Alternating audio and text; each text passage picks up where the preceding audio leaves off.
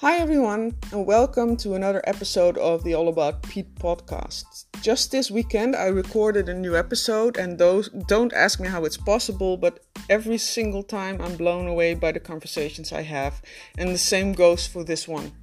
On today's episode, I talked to Mr. Glassface, which is his Twitter name.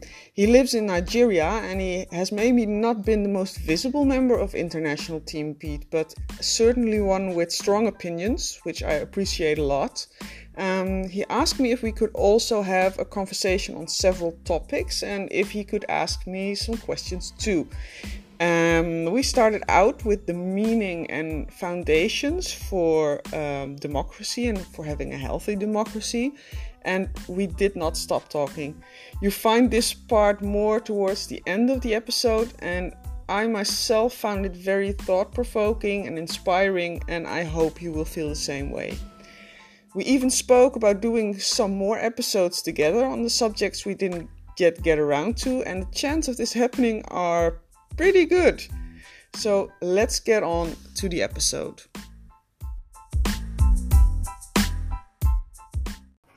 So, today I have another wonderful guest on my podcast, and uh, I would like to uh, give him uh, the opportunity to um, present himself uh, to you. All right. Hi. Hi. Hi, Dutchy. Um, Hi.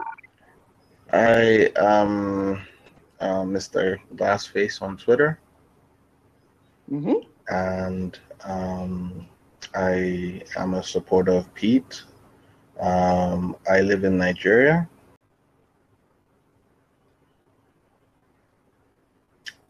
I'm a supporter of Pete. I am based in Nigeria. Um, I'm also Nigerian. Um, and uh, it's phenomenal to see how wide Pete's support is uh, across the the globe. Um, I am not the only Nigerian that supports Pete. Uh, I actually follow a few Nigerians that support Pete as well. Um, so it's interesting just uh, just to observe how he made such a huge impact uh, globally in uh, in just a year. Yeah, yeah, I agree. I, I, do you have any idea how why that is? Uh, well, um, I would I would think that um, he had a refreshing campaign. Um, it was Mhm. one that was uh, sort of against the odds. Um, he started out from from nowhere, literally no money, no email list. Um, so it was interesting. You know, I think he captured the imagination of some people. I think also his uh, his uh, canvassing um, and people watching him and getting uh, mesmerized by his, um, I guess you would say his his talk, his speeches, um, you know, and then he also had, uh, you know, this bright, uh, could speak a lot of languages, young, charismatic, that sort of thing. Um, so, plus also he's uh, um, gay, and so he captured the imagination of a lot of uh, people across the globe. Um, so, uh, but I can't speak specifically for Nigerians because uh, even within Nigeria, it's, it's it's not so common to follow um, American US politics. Yeah. Hmm. So, um, and um, yeah, so um, and even those that do follow, you know, they're they're split between uh, Democrats and Republicans. So it's not it's not um, you know it's not really common to see a lot of people that support Pete. Uh, But the fact that we are like I'm talking we like the group International Team Pete is is all like all around the globe is um, that's that's really something, right? It's it's actually yeah, it's it's amazing. You know, if you think about it. Um, I don't know if there are other candidates that have that same geographical appeal. Um, I, I was talking to a friend of mine um, that is Nigerian, and he mentioned that um, he uh, he he found Bernie interesting, Mhm. um, but um, outside of Bernie, I don't think I've seen a lot of other candidates have that kind of appeal. Um, yeah, yeah, you know, and Bernie has been in in politics, like national politics, for a long time, and has run for president already. So that's well, we agree. It's it's it has been an amazing year, and um, he has uh, a lot of supporters all around.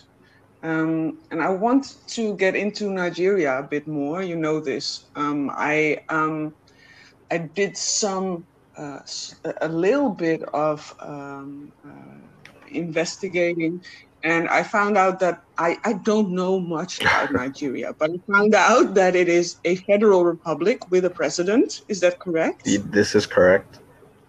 Okay, so for me, the setup uh, is the same as the US, but could you make a comparison? Like, even if you say they're not com- uh, comparable at all, can you compare those two? Um, yeah, the Nigerian government is modeled, um, modeled to kind of reflect the U.S. in terms of the system. Um, So Mhm. we have uh, uh, three uh, forms of government, three layers of government. We have the the House of Representatives. Um, they're about uh, Oh, really?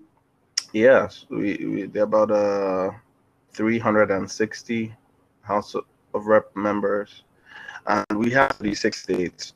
So um, they all represent a constituency within uh, in all the states. Then we have um, um, the Senate. The Senate is, I think, should be about 109 members of the Senate. And uh, um, so there every state has three senators um, which makes up about 108 and then the capital has one um, senator assigned to him to the capital so that makes it uh, 109 so um, you know uh, um, the only difference i would say when contrasting the U- nigeria and the us is that the the laws um, are, are based on because Nigeria was colonized by the British, hmm so um, a lot of the the laws um, and even uh, the constitution was kind of based on uh, you know first the colonial kind of legal framework and Yeah. that they now outgrew um, so um, so there's a, a strange blend of British and American style uh, politics. Um, uh, we, I'll give you an example. The in some parts of the legal, um, in the judiciary, um, some um, some parts of the chambers uh, they have to wear this um white wigs. The, Mhm. that Yeah. uh kind of uh I guess you could say they're kind of reminiscent of old British style. Um hmm yeah and uh but in our politics we are very um um American style. You know, we have uh, people that canvass, you know, with different uh, slogans and uh, you know, it's the democracy is still young, but it's it's um it's growing, and um, you know um it's I that's the best I could put it for now. Um, maybe uh, if if I come up with anything, if I think of anything interesting, I'll I'll put it to you as the conversation is going. Yeah, yeah, sure. And I'm I'm wondering if um, with the leftover things like the wigs, is isn't there like a call to uh, end those parts? Uh, people who are advocating for for getting the the colonial things out of um, well uh, judiciary or politics altogether yeah um, what happened was um, so nigeria got its independence in uh, 1960 and so mm-hmm. initially we were using like um, the left the the remnants of the colonial laws and then we had to come up with our own mm-hmm. constitution and yeah. then we had a civil war um, and that was about six years into our um, independence. And then that lasted for about um, four years three years. And then after after that um, uh, we had um, pretty much uh, a series of um, governments that were overtaken by the military so mm-hmm. um, while we did have uh, changes to our constitution, um, we um, the military took over, and then the changes they made to the constitution. Um, first of all, they they didn't even um, abide by the constitution, you know, rule, and so um, eventually anything any changes to the constitution were made in their favor so, yeah. um, so essentially, the point I'm making is that um, we just recently um, got into a, a democratic government in 1999, which is uh, yeah, not so long ago, and um, so um, essentially, the point I'm making is um, people there are other priorities. Yeah, the the, the wigs, um, people do write about them. and, You know, journalists talk about it, but um, Nigerians are still used to, generally speaking, are still used to mm-hmm. um, the traditional way of doing things. You know, to holding up traditions, and then you compound that with the the military rule, which lasted for a few decades, and so there's not a strong tendency for a lot of people to be rebellious when it comes to certain mm-hmm. traditions. Um, so um, that's the best I could give. I, I do, you know, ask my um, lawyer friends, and they tell me that um, that not all the it's that just certain chambers and things like this. So I don't know, and it's it's also prevalent outside Nigeria as well. Within Africa, I would say uh, sub-Saharan Africa, some countries, I think maybe even Kenya still has um, the lawyers wearing wigs. Um, so um, there's there needs to be a change, I guess, and it, it will come. Um, but other things are are like way more important than a thing like that or do you think it's it's important to also um, address this yeah um, it's, it's it's it's an issue but it's it's it's like a symptom of a systemic issue where um, we need to um, overhaul some of our traditions uh, modernize mm-hmm. them and which um, which is happening, but it's it's. And at the same time, we also need to um, try to create uh, or revise the constitution to um, to reflect the um, that um, that everybody can abide to. You know, so something where um, it favors just the executive, and the executives are mostly um, political elites that were in the military or uh, I don't know if if this is um, if this is a bit clear, but um, there needs to just be an overhaul um, of things, mm-hmm. and we, we are trying. We have had several attempts at that, but um, it's still a work in progress. Well, actually, you saying we need to overhaul the the constitution um, that triggers me to to ask the question I ask everyone is what um, of Pete's campaign do you see that is needed in your own government? And I I guess the call for normalizing the fact that the constitution can be changed. It may be one of those things. Yes absolutely. Um uh Pete, um what I, I would like to take from pete is um the value system first which is um mm. having values that unite everyone. Um, just to give a bit of context um, in nigeria we have over 20 over 50 tribes um those mm-hmm. and um everybody the i think in terms of languages we speak close to over 500 those are all including like uh you know tribal different tribal languages and things like this um mm-hmm. so um you know, um, it's you need some way to unite the people. You know, the British government came and um, kind of imposed their will on a geographical region, and so mm-hmm. everybody speaks English. Most people speak English. You know, um, but you need some kind of organic harmonization of the people.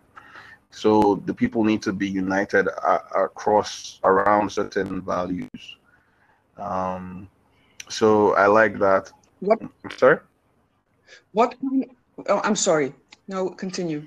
Yeah. So so people need to be united around certain values, and so I like that Pete's uh, campaign started with values first, and um, mm-hmm. we talk about you know universal values freedom, um, justice, democracy, um, yeah. equality. You know, so these are things that we need to we need to have people that could engage the everyone around these kinds of values. And then um, what I would also take from Pete, like I said, yeah, constitutional reform, yes. Um, mm-hmm. Uh, I would also um, I also think that um, just his way of framing things um, would help a lot to smooth some divisions. If we had a politician that could speak in a way that um, united different groups of people, whether they had different religions or different um, uh, ethnic backgrounds or different, you know, classes, whether poor or wealthy, um, all around particular goals. That would help a lot to bridge, uh, um, to provide some progress, you know.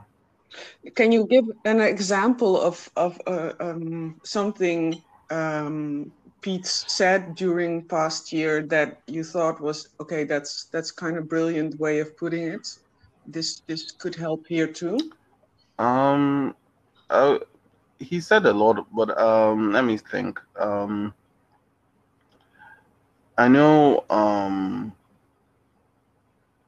the way Pete approached religion, for example, um, mm-hmm. was a way that I felt could bring in people that um, even if you did believe in religion, even if you didn't, um, if you were uh, with a different religion, you know, you could still empathize. He spoke in a way that was um, talking about uplifting the vulnerable people, the marginalized, Um, spoke a lot about social justice through through his uh, Mm-hmm. His uh, choices of verses.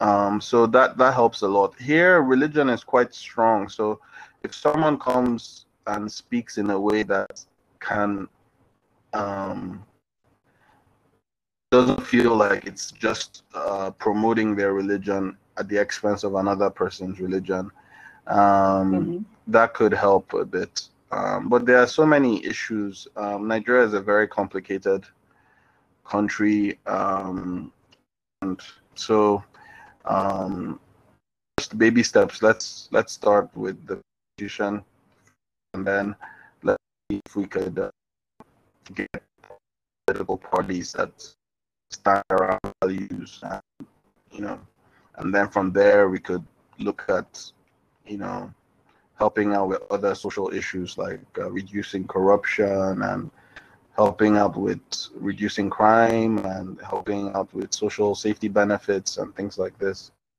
Um, so Yeah. yes, that um, I could spend an hour just talking with you about uh, some of the contradictions. We we should do another podcast Ye- ju- on yes, just that. yes, and uh, um, I would, I would very much, much like that. Um, yeah. So can you tell me something about how you think of yourself politically right now? Yeah. Um, Like um, active, not active, left, right. Is that something? Do you think in left and right? Because I know Linnea uh, last week she said left and right for me is a bit blah. It, it's it's just non-existent in my head. Uh, Well, um, I think it's easy for people because um, when they put that on that spectrum, it really means, you know, left or right. I think um, really means um, your approach to freedom. And, um, and if you keep going, I, I don't know if you're familiar with this horseshoe, the horse string. Uh, Yeah, theory or Yeah. um, you eventually Yeah, you know end up you know there are fascists that typically on the right that concentrate freedom collectively nationally and then you also have um, i guess you would call them marxists that also are interested in um, having the party have freedom uh, collective so anyways i, I consider myself um,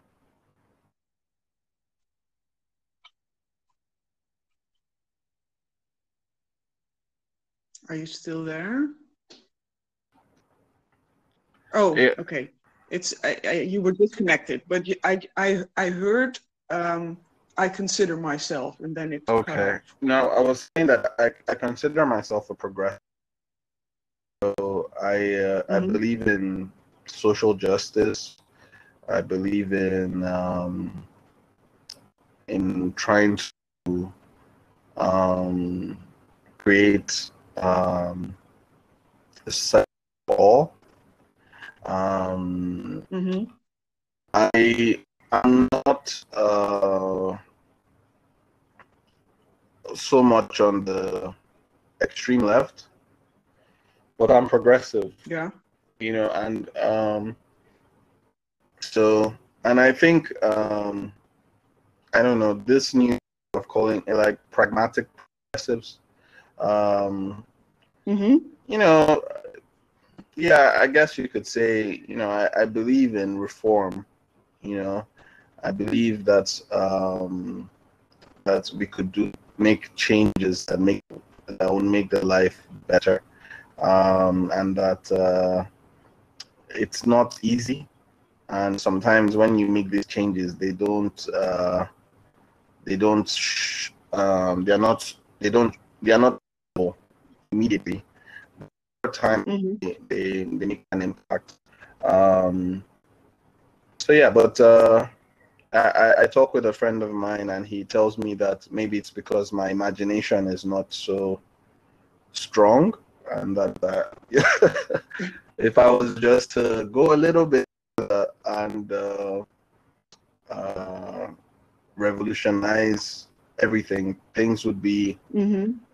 Simpler, much better. Um, there would be no poverty, no crime, or very minimal crime, and other, you know, social benefits, you know, things like that. But yeah, so I'm I I uh, I'm I'm more of a progressive. I um, I guess you could call me use the word liberal, you know, but um, I'm a progressive. Let's just put it like that.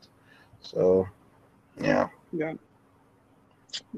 The the the um, I, I'm thinking as as you were speaking, um, I was thinking several things. I was thinking the fact that you um, are not thinking in like revolution um, kind of way. Does that um, have to do with the fact that you're from Nigeria? Because you talked about there has been so much uh, unrest and uh, there's just now uh, you're starting to build up this dem- democracy and maybe the idea of having a revolution is okay wow we just came out of this period which was pretty hectic let's not do this. Is is that um, uh, typically if one can say that for, for for someone from Nigeria but then you talked about your friend who I don't know if he's from Nigeria, but he, he talked about revolution. So can you talk a bit about that? Yeah. Um, um, yeah. My my friend actually, um, he lives in um, America. He lives in Texas, and um, so. But Mhm. uh, it's interesting you ask that because um, my feelings towards Nigeria are are closer to the left, far left.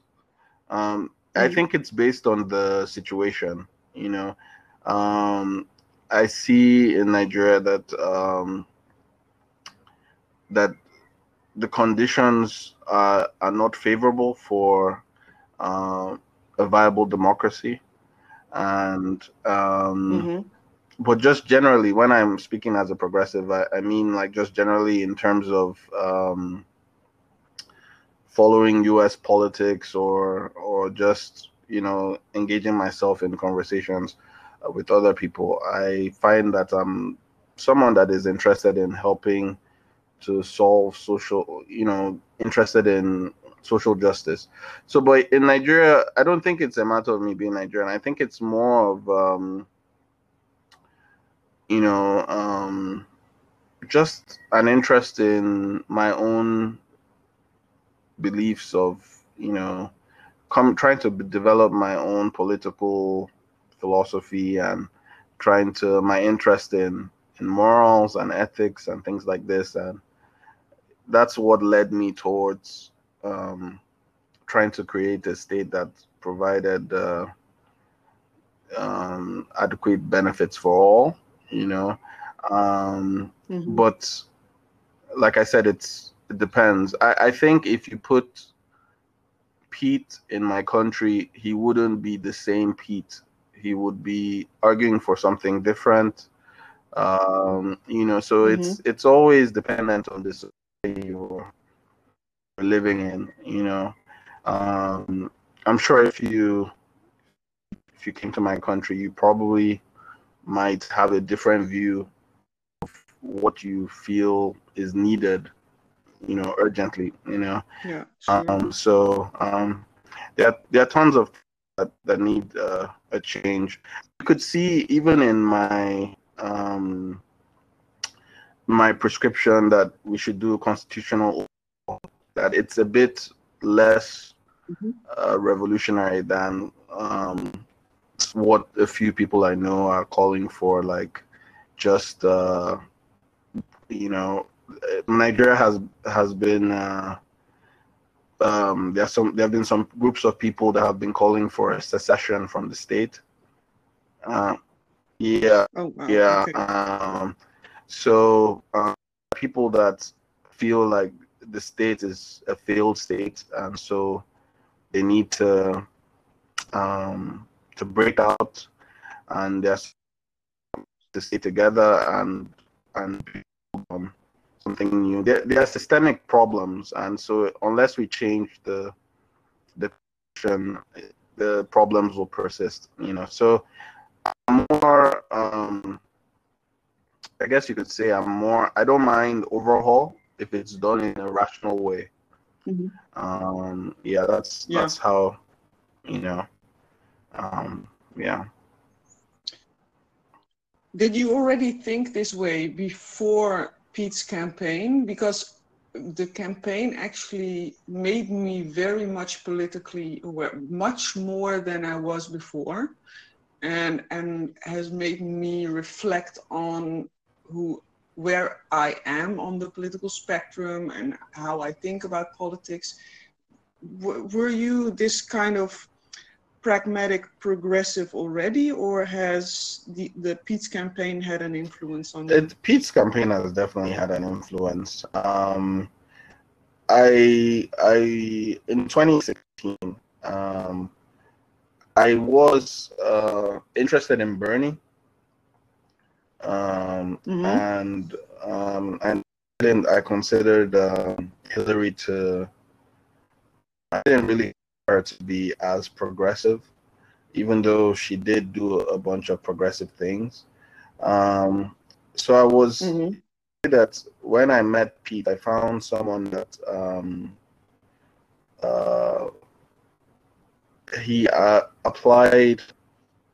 He spoke in a way that was extremely um, rational, but also compassionate mm-hmm. and also, um, you know, fair. Even though I agreed with him on a few things, uh, I if, if I if I disagreed with him on a few things, I you know I could see the rationale behind his thinking. Um, so yeah. um, and then I just found him very politically um, he could see problems um, that would arise when it came to how um, his messages were framed at um, mm-hmm. way in advance, you know. so, um, so there was something like that. And, um, so yeah, um, that I, I I learned. I definitely didn't consider myself a pragmatic progressive until Pete's campaign. Um, and um, I don't even like using that word pragmatic, know, but it's fine. You know, I don't mind. Um, mm. So yeah, so yeah, it's it's different. I said Obama. Um, um, yeah. I used to live in the United States. But I wasn't politically active. Um, I I I was aware of Obama and Obama. Um, yeah. Uh, I saw how he generated so much uh, enthusiasm. He won, and he won. I saw. I started really paying attention, and I saw how treated. You know, um, I saw sort of the politics um, in the Senate and in the House worked, and I started to observe, and so um, yeah, you could say that I I became more of like a Democrat um, during Obama's um, time. Then I now started listening and trying to pay attention to other the next election, and I saw Hillary and Bernie, and um, so yeah, so there were things like that. And but with Pete, it was very very organic, you know yeah how how did that happen what what was your road that's that's uh you know what what happened was um i was just trying to have an idea of who was running you know just to, just out of curiosity i came across uh, a youtube video of pete. Um i watched it and you know it seemed interesting. Um I, you know I didn't really know much about him. I didn't know anything about him you know. And he wasn't uh, he mm-hmm. hadn't yet uh, he was just doing his exp- exploration um, committee um, and um, mm-hmm. so yeah but i listened and then i um, gradually i started listening watching more videos and i found him very compelling very very and then um, I think he had released um, his autobiography, his mem- uh, his memoir um, before he ran, before yeah. he, he, officially, I think so. Uh, yeah, yeah, and so yeah, I, I watched uh, a few videos where he was talking about it. I started to learn more about his background, you know, and I was like, wow, I was very impressed. And then what I what I really what drew me to Pete was his um, his style. Um, he has a very um, classic style, very clean.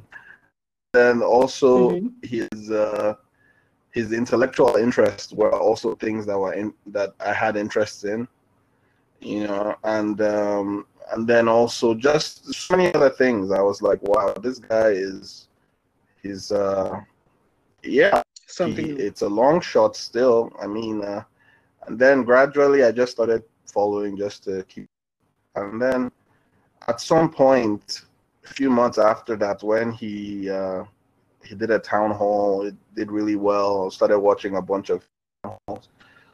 I, I just realized I need I had an urge to get more uh, content, you know, and mm-hmm. uh, so I was like, wow. So where do I do this? I, I don't really use uh, Twitter.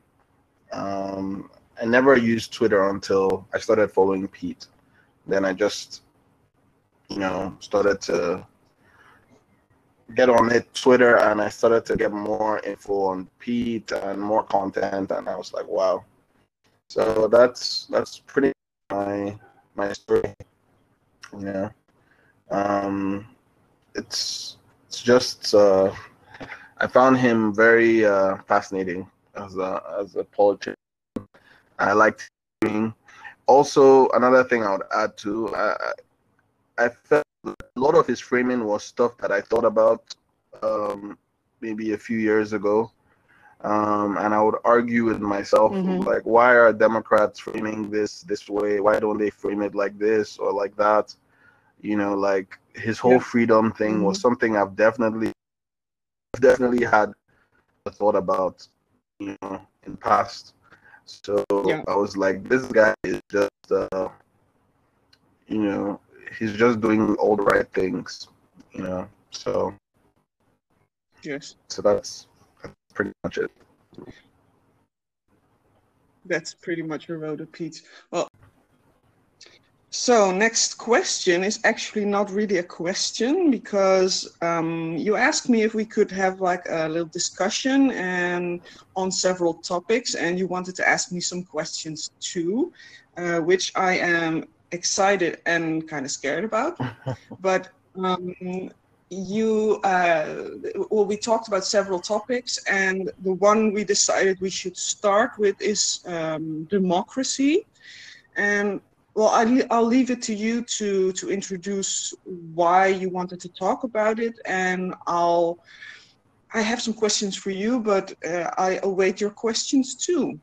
Sure. Um, so I I wanted to talk about democracy because um, it's quite convenient, uh, apt, uh, appropriate because um, uh, in Nigeria we recently celebrated uh, Democracy Day two days mm-hmm. ago, and um, and that celebration was because um, a few years back in the 90s, early 90s, um, we had an election um, where, which was generally considered a free and fair election, where uh, mm-hmm. the candidate uh, won election and his election was um, uh, annulled by the oh. the the previous uh, the um, essentially was annulled by the the pres the present uh, head of state who was a military person who had promised mm-hmm. to um, to hand over to civilians. So that caused a lot of outrage, and because of that, um, eventually it led to more military rule um, for a few years until 1999 when uh, we had uh, officially uh, democratic um, civilian role. So Nigeria has had a turbulent history with democracy, um, and mm-hmm. so that's that's interesting. Um, and then also the fact that uh, I find the U.S. Uh, um, having some issues with its democracy as well. So we could talk about it. I, I personally um, would like to discuss, uh, instead of going over a definition, maybe we could just discuss some of the aspects of um, some of the conditions that I, you think, I think, would uh, be necessary for a good democracy. Yeah, but because that's it, right? You can have one in in name, um, uh, but it, like with America, it, it calls itself a democracy, but like what Pete says, are they really? Um, and and I agree, a, democracy ha- needs some like basics uh, that need to be there for it to function correctly. And I, as a teacher, of course, I'm I'm thinking education. Okay. Um, and and in uh, the the two things I think about is education in history. I'm also a history teacher, so that's also just uh, talking in my own lane. Okay. Um, teaching about history and also teaching um, about uh, just uh, being a citizen and what what comes with that because it's it's um, maybe it's just become too easy to, to just complain and do nothing mm-hmm. and i'm saying that as a person who has just now um, found out that she has been doing that okay so I, I th- those are some of the things I think about that are needed for a democracy to work. What do you think? I think uh, education is definitely a key factor. Um, the people that have a democracy have to be able to value that democracy. So education would, mm-hmm. would give you at least an appreciation of the democracy that you have, the freedoms you have. Yeah. Um, and also gives you an idea of what other countries are dealing with. So you have, uh, mm-hmm. you know, some way to contrast. Um, yeah. So that's that. And then uh, I would also add um, there has to be a, a of um, equity when it comes to, um, I guess, no, a, a very uh, limited poverty or um, the, the, the population in general has to not be to be able to experience to appreciate democracy. Uh, mm-hmm. Nigeria has a very poor population, so um, democracy um, doesn't really mean much to people that are um, trying to survive. You know, to get food yeah. and water and things like that. Um, so and then also it it it helps it hurts because when people want to choose their leaders, um, they might go for someone that is offering them direct incentives. Like if Andrew Yang came to Nigeria, he probably would be president. You know, I'm just I'm just I'm yeah, just yeah. kidding, but um, you know, um, definitely if someone uh, a lot of politicians in my country they offer um, direct uh, direct things to yeah to. To get support um, um, so yeah so that's that so we need to have that but i think what is also critical too is a free and independent media and mm-hmm. uh, I think one of the problems the U.S. is having is um, that uh, the media. Um, well, I, I, don't know whether you would say they are free. Um, they are constrained also by their bosses in terms of mm-hmm. um, there's that, but also the fact that um, uh, they the media is um, not is doing a disservice to to Americans over there. Um, the existence of uh, a media group that is designed to spread uh, disinformation, things like this. Um, mm-hmm. They get away with it because uh, a lot of the media is the media is protected by the First Amendment, you know. But you know, a free democracy, a good democracy, needs to have a media that is um, that is honest, that is providing balanced mm-hmm. coverage, uh, that is um, that is free to report on different people, mm-hmm. and uh, I don't think Americans are getting that um, that sort of. Uh, the media isn't helping their democracy. It's it's hurting it. But yeah, how do you achieve this? I'm, I'm thinking like in the Netherlands. Uh, well, uh, the media, the media. I I think we need to let go of this thing of this idea of being unbiased because every media outlet is in some way more or biased. less biased. But I think um, we have uh, the, the, different um, uh, media outlets. They're okayish in their bias, but we still have this um, right wing party that has started their own channel um, uh, because they are getting pushback. Uh, and um, so, how, how do you uh, let people see that it's okay to discuss things, to uh, to have freedom of speech, but at the same time getting pushback for the things you are saying from either the left or the right. How how does one do that? Yeah, I think I think the the key is um, first of all you have to make sure that the media doesn't have direct connections to political parties. Um, mm-hmm. So it has to be, um, even though they have a bias, they have to let you know up front that they have a bias, and then they have mm-hmm. to um, um, follow journalistic ethics. So um, if they are presenting something, even if you have a bias, you you can't um, um, you have to your bias is constrained by the reality of what you're presenting so mm-hmm.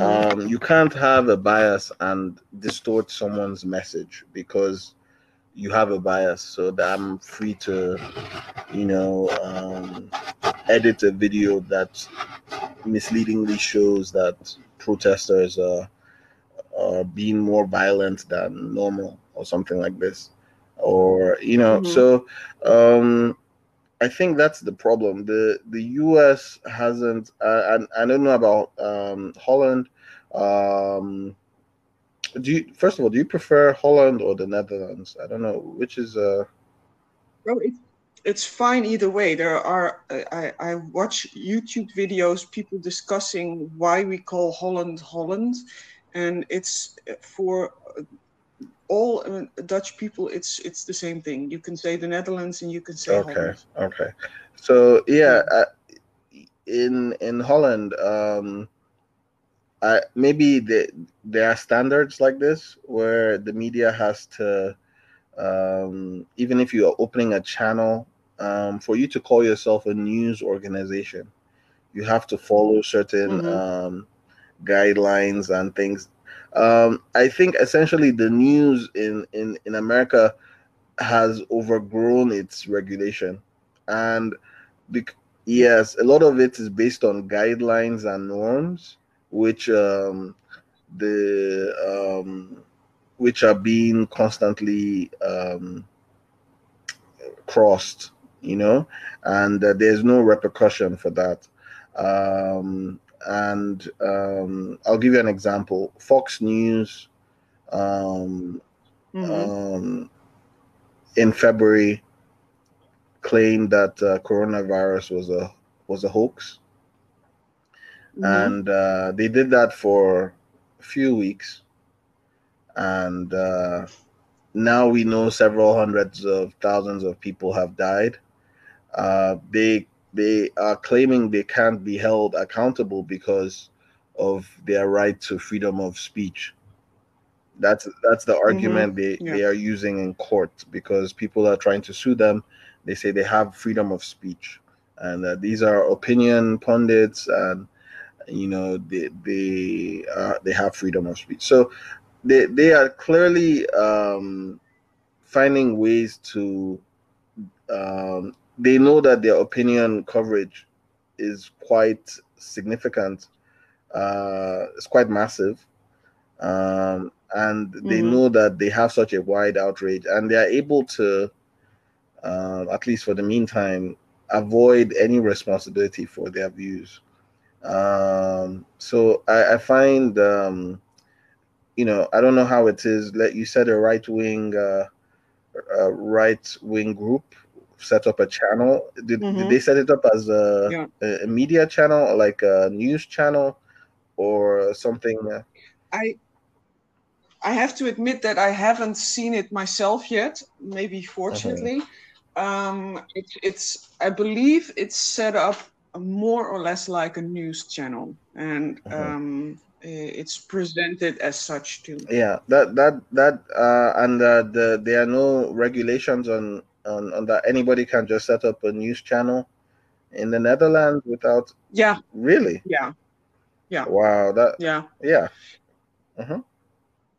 So that, but probably there are some things you have to do. But I, um, I, I have in, in my mind. I already know or of s- some examples of, of channels that have popped up in in the past like 20 years that that are really outrageous. So uh, yeah, I'm I, I'm thinking that more or less you can start your own channel if if you want to. yeah, so mhm. and uh, I- I'd have to uh, check if this um, uh, if this is broadcasted on TV because that's that's not that's a problem too, you know. Because even if it's not broadcasted on TV, and people are leaving uh, the TV and the mainstream media, they will be able to find a YouTube channel or um, like if you go to the website for the, that poli- political party and you find a link to their YouTube cha- channel, you're there already. The people don't need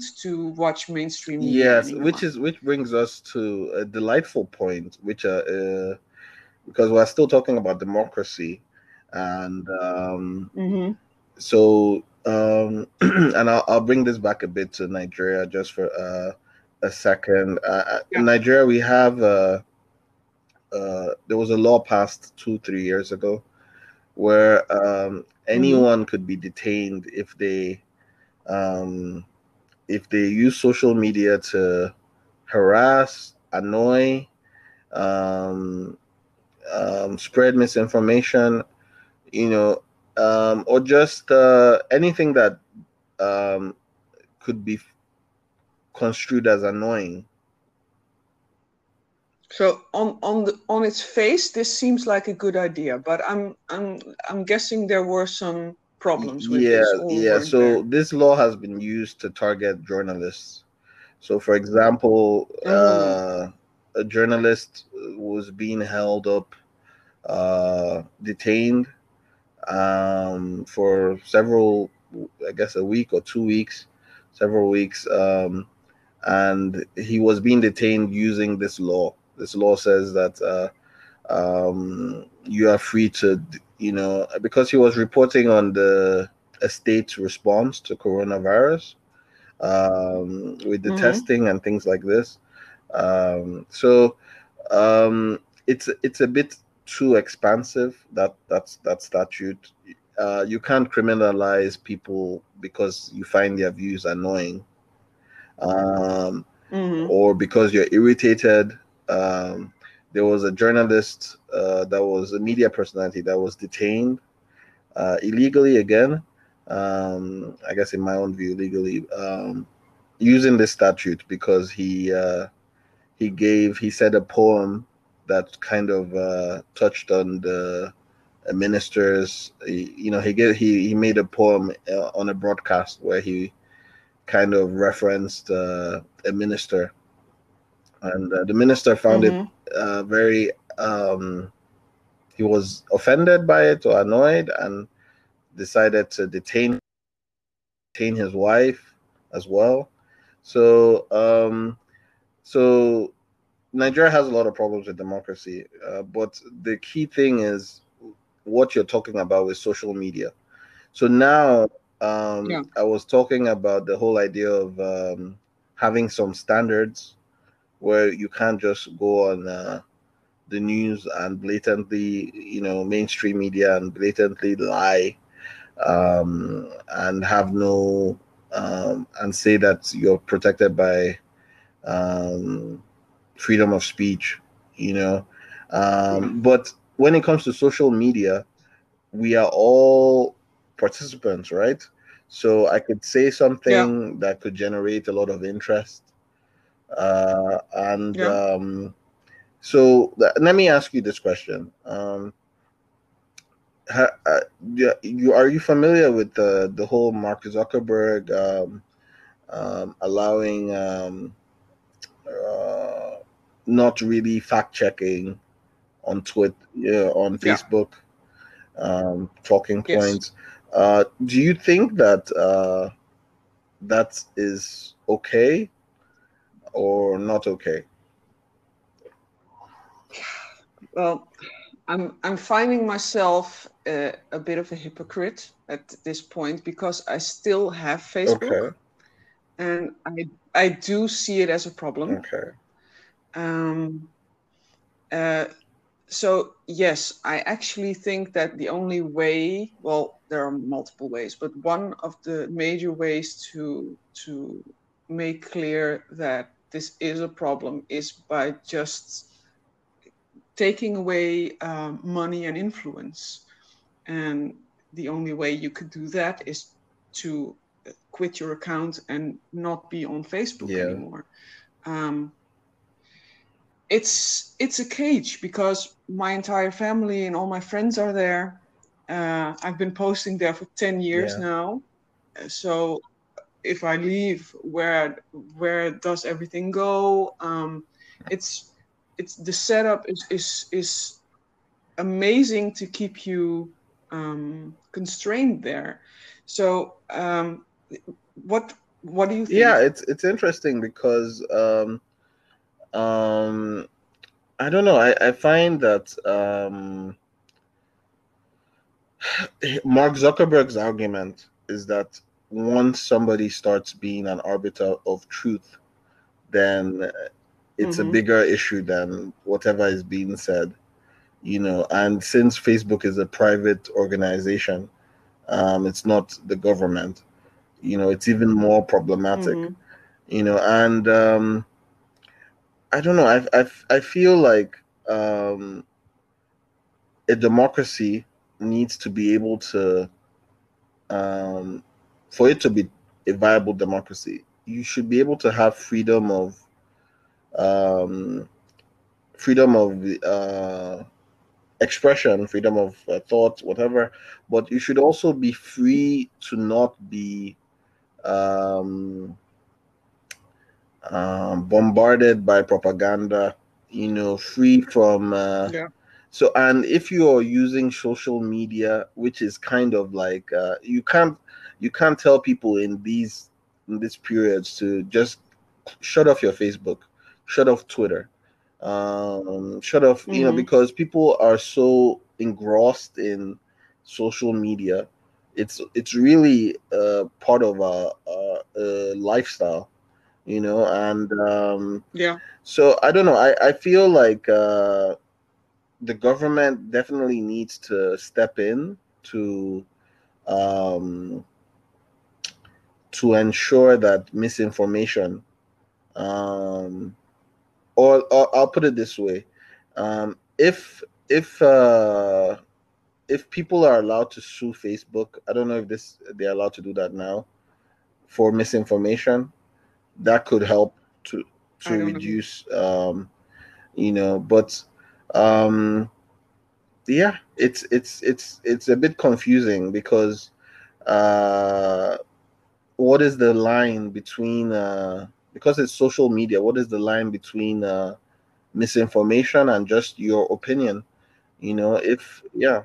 Yeah, this this is again one of the reasons why I think education is important. We're we're getting in this era where um, what we're teaching in school is not not the most important thing we should be teaching anymore. Like I teach the German language, it's fantastic, it's beautiful, but what we should actually be teaching is critical thought, um, uh, how do I fact check? Uh, what what is a fact? Um, how do I politely disagree with someone? Um, things like that, and um, because I agree, the, the the the government should set some guidelines, but we also have to give um, this responsibility to people and those that responsibility um, needs some education in in its base. You know, kids already should be taught uh, to um, question videos they see, and I see this already happening. Like we are not educating them on it, but they are already self-policing a lot. So uh, that's that that that yeah, that's pretty pretty positive. But I, I think we in education should have a larger role in in um, yeah in, in that yeah, discussion. Yeah, education education I, I agree with you 100%. Education is necessary. Um, I think even with education the fact is that people are using um, smartphones at a younger and younger age. Um, I'll give you an mm-hmm. example. My nephew um, uses his iPad to play. Is uh, was uh, last I saw him it was about you know 18 months. Um, you know, so mm-hmm. people are children, babies are getting uh, technology, um, getting used to using technology much much earlier.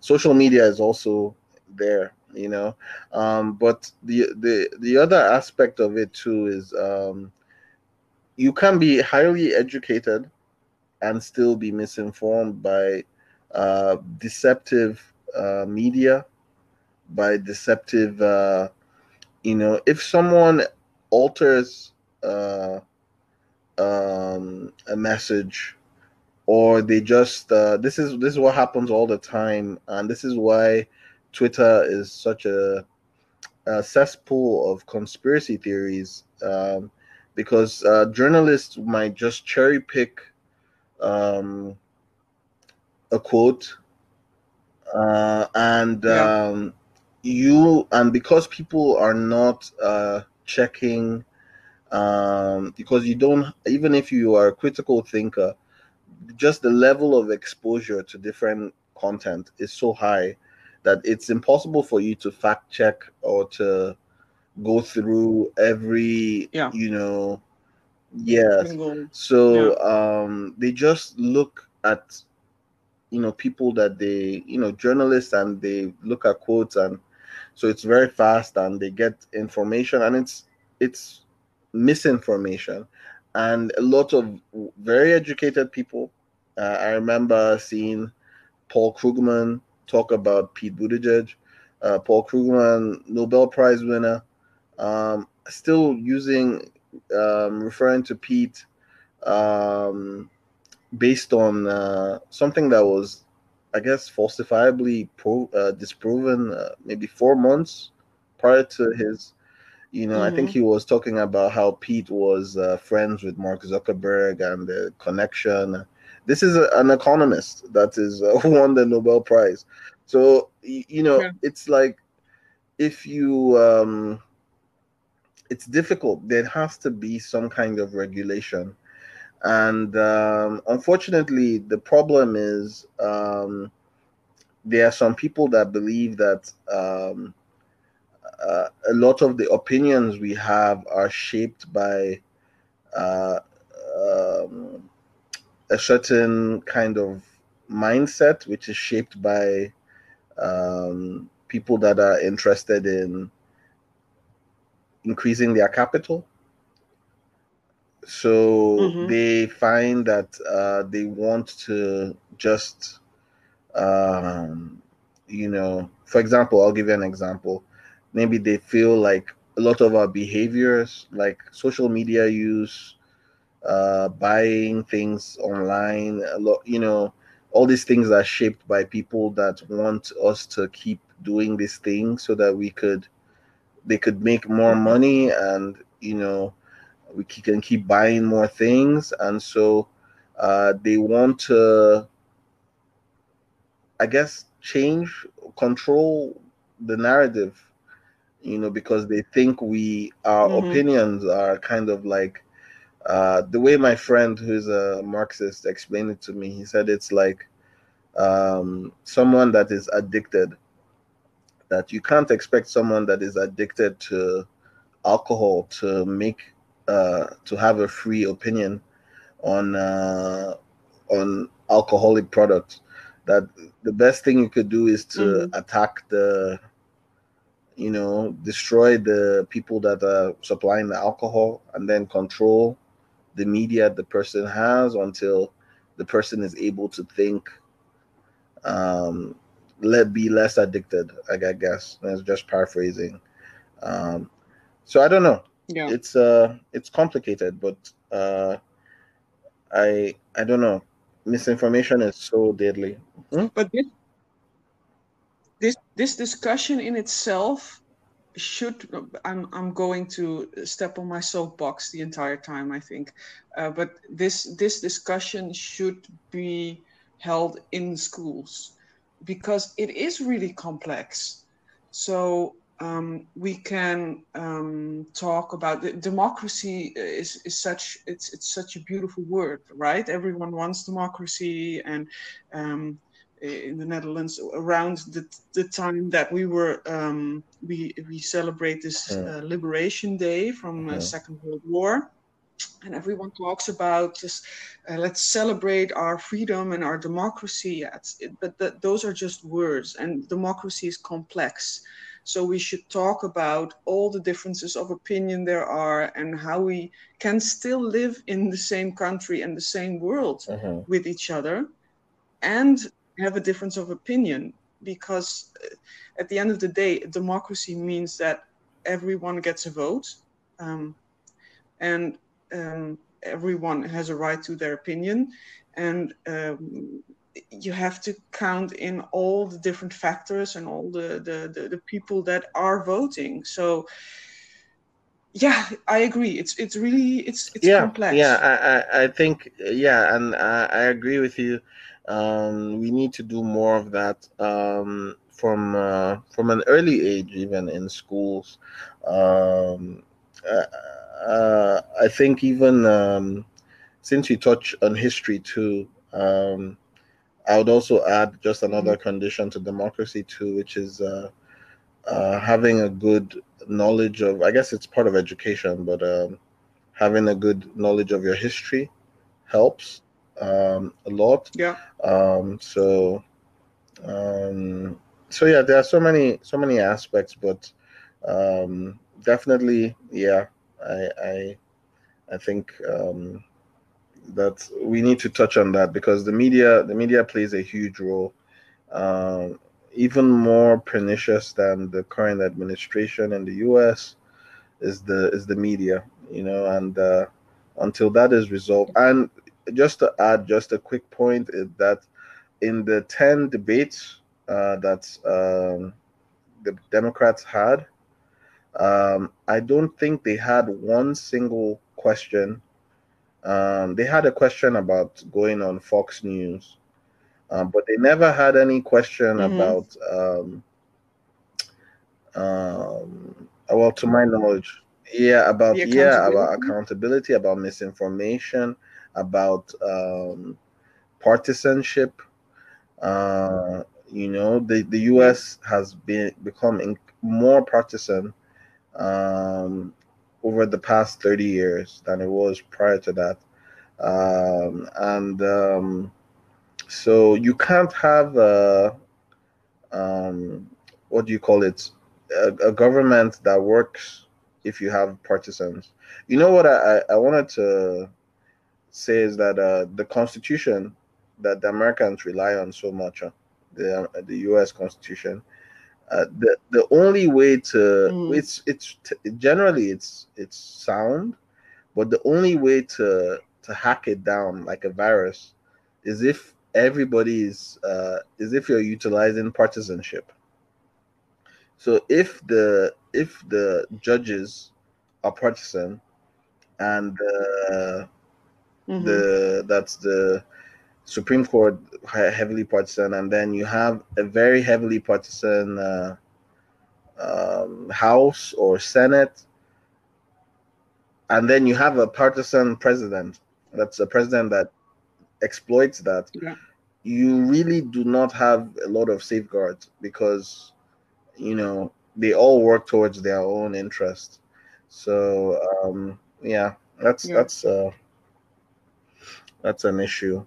Um, that's that's why why um, Pete's uh, democ- uh, democratic reform um, ideas made so much yes, sense. Yes, um, democratic reform for that that was one of the the things that caught my attention first of all, and um, you know he was for abolishing the electoral college, um, and you know having some constitutional reforms, and I thought yeah, if Americans select him, he would would accomplish a lot of things. You know, um, I think I I would have preferred if Pete came out with his plan. I I don't remember uh, seeing um, his democratic reform plan um, in full. Maybe it, it's there, but I, I don't remember seeing it. I remember him talking about different aspects of it um, and um, you know, so I know it was. I know it was on the website, and I know it was there in um, yeah. like an infographic.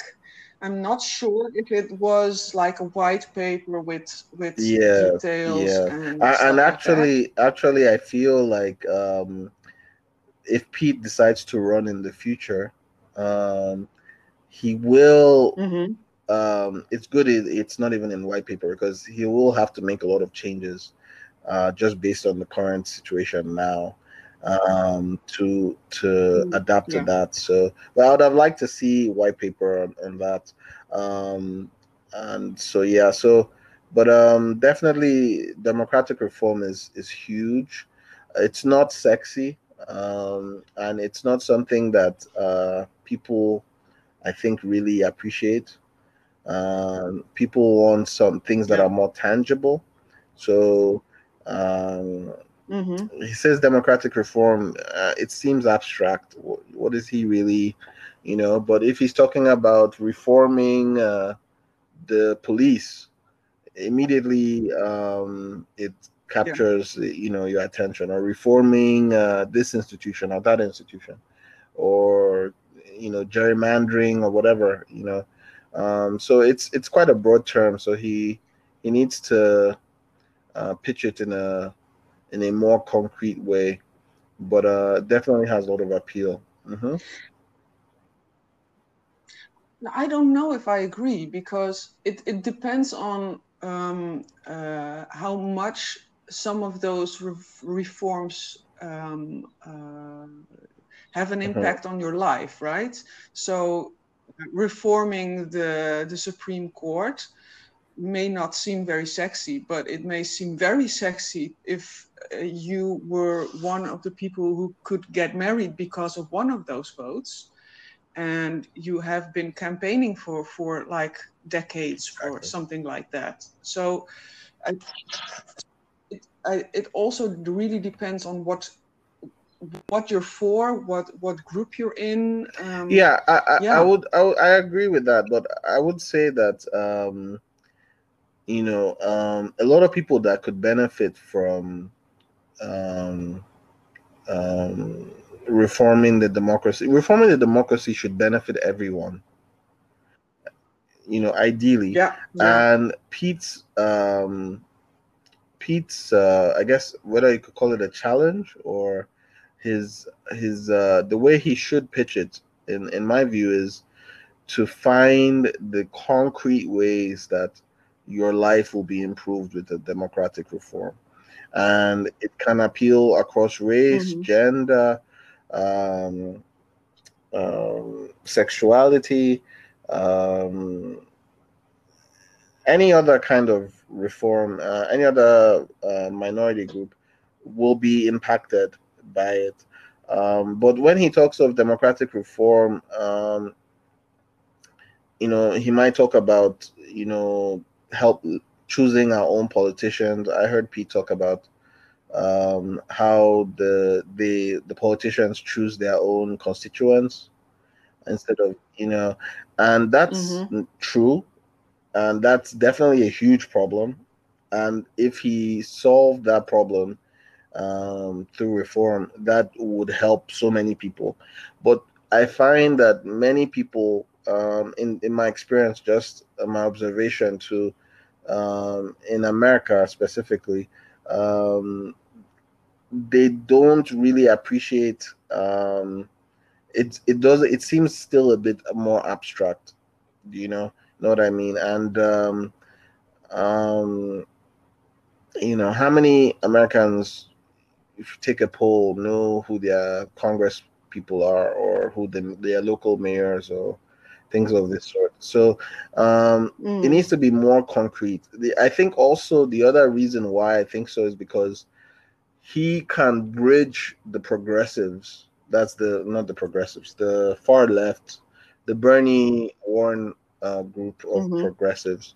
Um, he can he can bridge that divide if he does that. If he speaks in that way, because um, um, a lot of the issues they they preach, um, they they focus on, can be resolved without uh, democratic reform.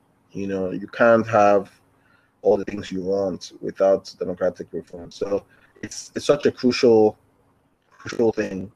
Um, so um, it's something that I think he could find a way to bridge with uh, the AOC uh, Bernie wing. Uh-huh. Yeah. Mhm. So there is so much I want to discuss with you because I, I, I really think we should maybe do like a a second season of this podcast and we just talk about all the different uh, topics that we that we um, prepared for today because I I really want to like talk about Pete's future. We touched on that and we kind of uh, touched on reform versus revolution just now and a little bit on identity politics too. So, um, but I don't want it, this episode Sure. to be like two hours. So I think we we should leave it there and maybe do another episode or an entire Okay. season. I'm not Okay. kidding. Um, we may do I, that. I love, we're I would, I would into it. appreciate Yeah, that. You seems know, nice. I'd appreciate that. yeah it's it's and this is good for me too to to uh, have to reflect on all these things and and the way i think about them um so we're going to the close of this episode and i always ask if you have a quote or a song or a piece of text or an article that reminds you of pete uh, did um, you I, I actually was looking at um, um, there's a quote I was trying to pull up by um, Isaiah Berlin, who is uh I love. I'm sorry. I'm just going to uh, pitch to everyone that they have to uh, go to the, the the philosophize this podcast and check both episodes on Isaiah Berlin. I'm I'm I should not probably say I love this or I love that, but I, I fell in love with Isaiah Berlin a little bit. Yeah, but, okay, uh, but. I, I I didn't Please. have a, a specific quote. I just remember um, reading about his two concepts of freedom, and it reminded me of of Pete. Mhm. Um, you know, freedom from and freedom to. You know, and I felt that that is such a you know if he really you know it, it's such a nice way to frame issues because it captures so much um Yeah. and uh i um i was trying to go over some of pete's um white papers of his uh, douglass plan and i noticed that he he actually did use Mhm. this freedom from freedom to um framing uh, to talk about uh, racial justice, you know, and um, so I, Mhm. I, it's not a quote, but I, I just felt that um, that that was something that Pete um, reminded me of Pete, and um, so that's that. And then you know, um, yeah, I I'm reminded. Uh, daily about his character, his good, uh, his compassion, um, and uh, you know, just his general um, goodwill. You know, so he's he's a he's definitely a a political Yeah. talent. You know, one that we should take uh, take a lot of notice. Um, yeah, I haven't read Yeah. his uh, book yet. Um, so maybe if I wish I could have quoted something from his uh, memoir, but I haven't uh, I haven't read his memoir yet. But uh, maybe I'll.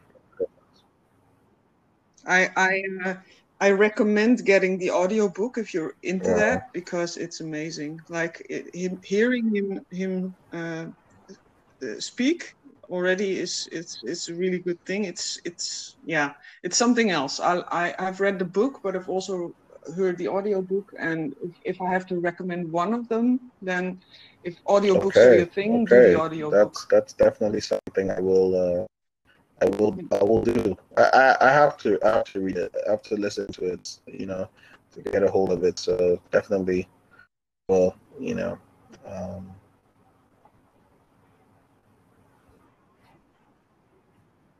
So to to close up, I have a quick answer round, um, and I'll ask you some questions, and you keep your answer as short as possible.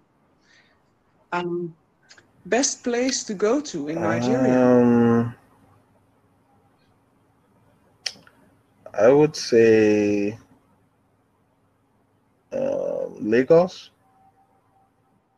Lagos is the former capital, hmm and uh, it has a lot of. Yeah. Uh, you could find anything there, you know, food, culture, um, people of all races, uh, and uh, it's it's an interesting, very bubbly place. Awesome. Um, what's a book everyone should read? That's a really huge question. Um, hmm let me see. I think um, I would recommend. Um, can, can I can I can you give me some time to think about that because it's actually such a huge question. I don't want to be on the record recommending something I don't something I don't. Of course. of course. I can even like um, uh, uh, quote it in in um, uh, at the end or in the beginning uh, of my own intro. You know, it's all fine. Um, Best quote of Um, Pete's. Best quote of Pete. Um, let's see. I I like the one he the Soulcraft one. I, I didn't even get it at first, but I was like, you know, um, that you know, um, but let me see. I think one that I really liked about uh, Pete was, um, you know, Pete. Uh, he talked about separating, not you know, separating, not separating people into two halves. Um, um, you know, trying to see the good in every person is the general sentiment behind it. Um, so yeah, that's one. Um, there are probably others, but it's you know my mind is so um, so stodgy these days. So No, but we all know this the, the, the quote and and when he said it like uh, Mhm, in the interview with Chasten on Yeah. the couch beside him and yeah yeah so last question if we have a potluck with all of I international would team bring. Pete, what would you bring Um, I would bring. Um, that's a very good question. Maybe I'll bring a dish, a, a rice dish. Uh, uh, I like I like rice. Um, Mhm. uh, lately, I've been making some salads, so maybe I could bring an experimental salad or a Nigerian salad um, that you could try. Um, yeah. nice Um, so what That's makes a a, a salad. Nigerian what ma- what even makes a salad a salad?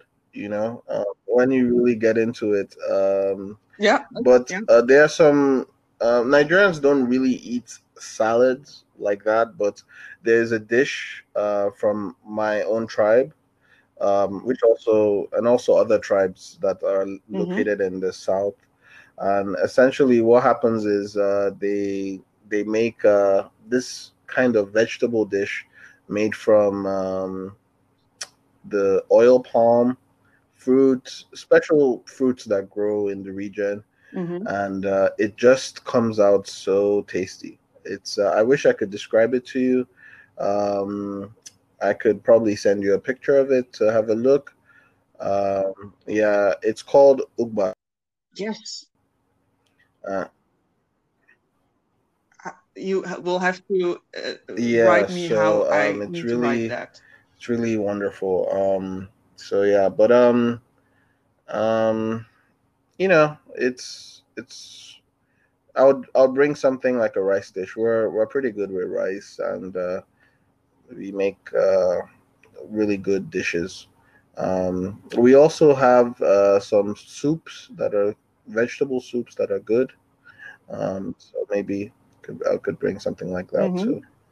Um, yeah. What, what what would you bring? This sounds amazing. What would I bring? Um, it depends. Does it really? Does it need I- to I- be I would very expect Dutch? nothing nothing less. Or- you know, um, it has to be something I could find in uh, Eindhoven or somewhere or somewhere. Oh.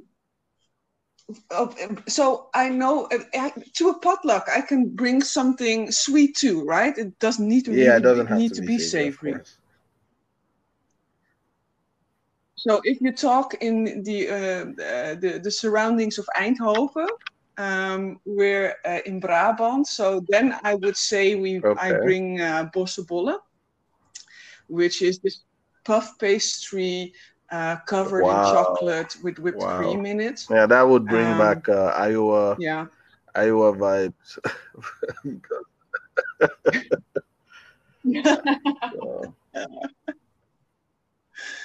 Yeah. So I'm going to bring Bossche bollen to this potluck. This this Yeah. needs to happen uh, at some point. definitely. But um, yeah. So yeah. yeah, yeah, I'm here. I'm here. Are you still there? Oh, okay. Um, No, no, I was just saying that to say um so it's it's a it'll be a, a lovely um lovely occasion. I definitely feel like we should find a way to meet up at some point. Um you know, or mm, you know, at least just a potluck would be quite interesting. Um, and uh, definitely, you know, it's, it's you know, it's an amazing opportunity to be involved with uh, Team Pete internationally, and uh, so it's it's great. Um, I I, uh, I realized I didn't offer much about my, myself, you know, but uh, um, at least you could know that uh, I'm a an okay cook.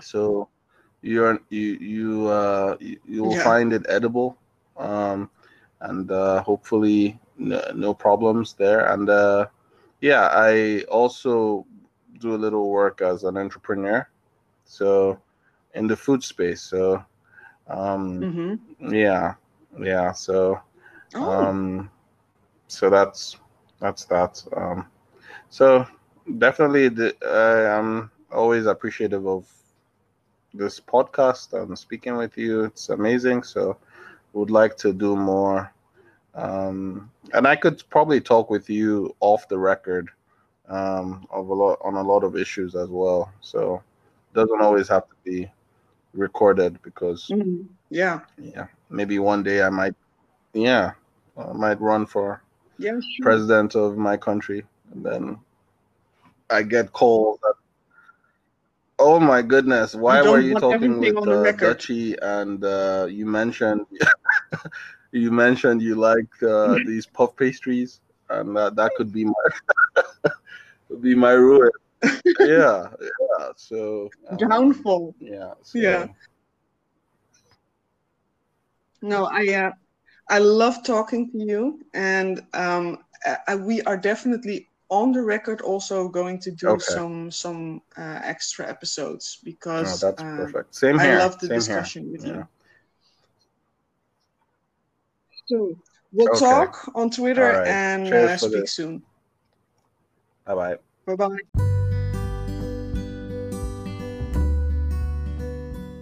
So, was I right or was I right about this being another fantastic conversation? I wonder what your thoughts are on democracy as we talked about it on this episode. And if you feel like it, leave me a voice message on the Anchor app where you can listen to this podcast. I am curious to hear what your considerations have been during the episode as you were listening. Um, some of the things we mentioned I will link to in the description of the episode, and I will link to Democracy Day in Nigeria, um, the fact that Nigerian Nigerian judges still wear wigs. Um, I will link to the Philosophize This podcast. I mentioned this briefly when Mr. Glassface talks about Isaiah Berlin. Um, the Nigerian dish um, he mentions is called Ugba, and I will uh, drop a link too. And the book everyone should read. Um, Mr. Glassface did not answer it, this in this episode, but he gave me a title afterwards, and he recommends The Art of Personality by Hazrat Inayat Khan. I really hope I pronounced that correctly. Who is a Sufi, and he calls it truthful and very concrete. I'll say it again every single person has a story, and this has become more and more clear to me uh, during the past year following Pete, but definitely also by doing these interviews. And apart from them being informative, I also hope these episodes keep you motivated to keep seeing a person and a person with their own story in this time when politics is so polarized. So, everyone, stay safe call your mom, and let hate sit alone.